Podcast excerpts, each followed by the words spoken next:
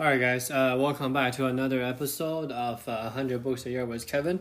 Uh, let's talk about uh, a very, very interesting perspective from the book um, Mark uh, Wired for Culture. Let's talk about social learning. So, author uh, believe that social learning is visual theft. Okay, let me repeat that. Social learning by itself, by definition, is ver- is a ver- uh, is visual theft.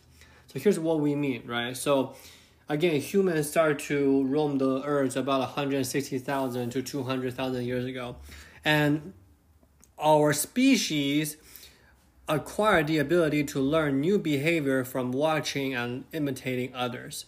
So it really puts us on the track of cultural evolution.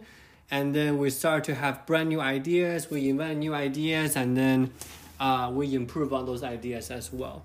So social learning is a part of that, right? So if if I can learn by watching you, then I can steal your best idea without having to invest time and energy that you did into developing it. So look at the chairs that we have, right? Like they're similar style. Look, uh, look at the sofa, right? There's European style, there's American style, there's Chinese furniture, right? Uh, look uh, look at the cars, right? Like you know, like uh, the Japanese cars are copying the German cars, and then the German cars are copying the Japanese car. You know, it just whole lot of copying going on in a cars uh, in a cars world, right? So why why will we do that, right? Why will we copy? Because if you think about it, right, if we keep doing the copying, we keep fighting for ourselves. What end up happening is there will be no unity, right? There will be no forming of the family, there will be no society, no countries.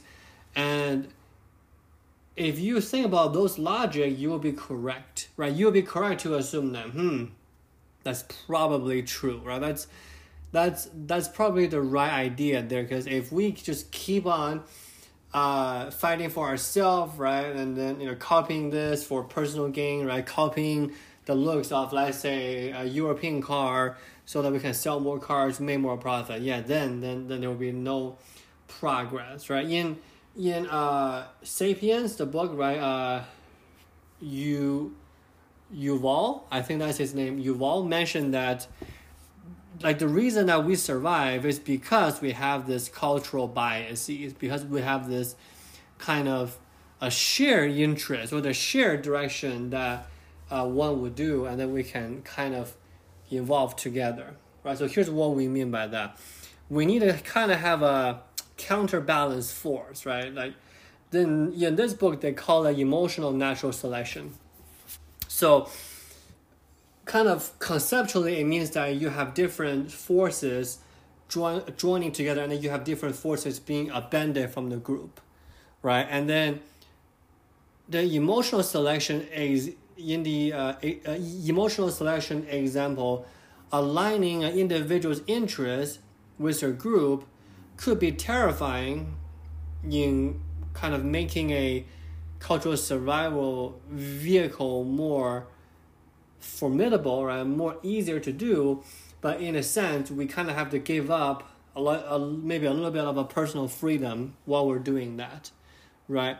So we might be not getting the results that we want in a group, we might not be able to get the like maybe not be able to kind of what's the term get there sooner, right? Get there quicker because if you're operating as a large group, then we, we probably have to operate slower, right? So to speak.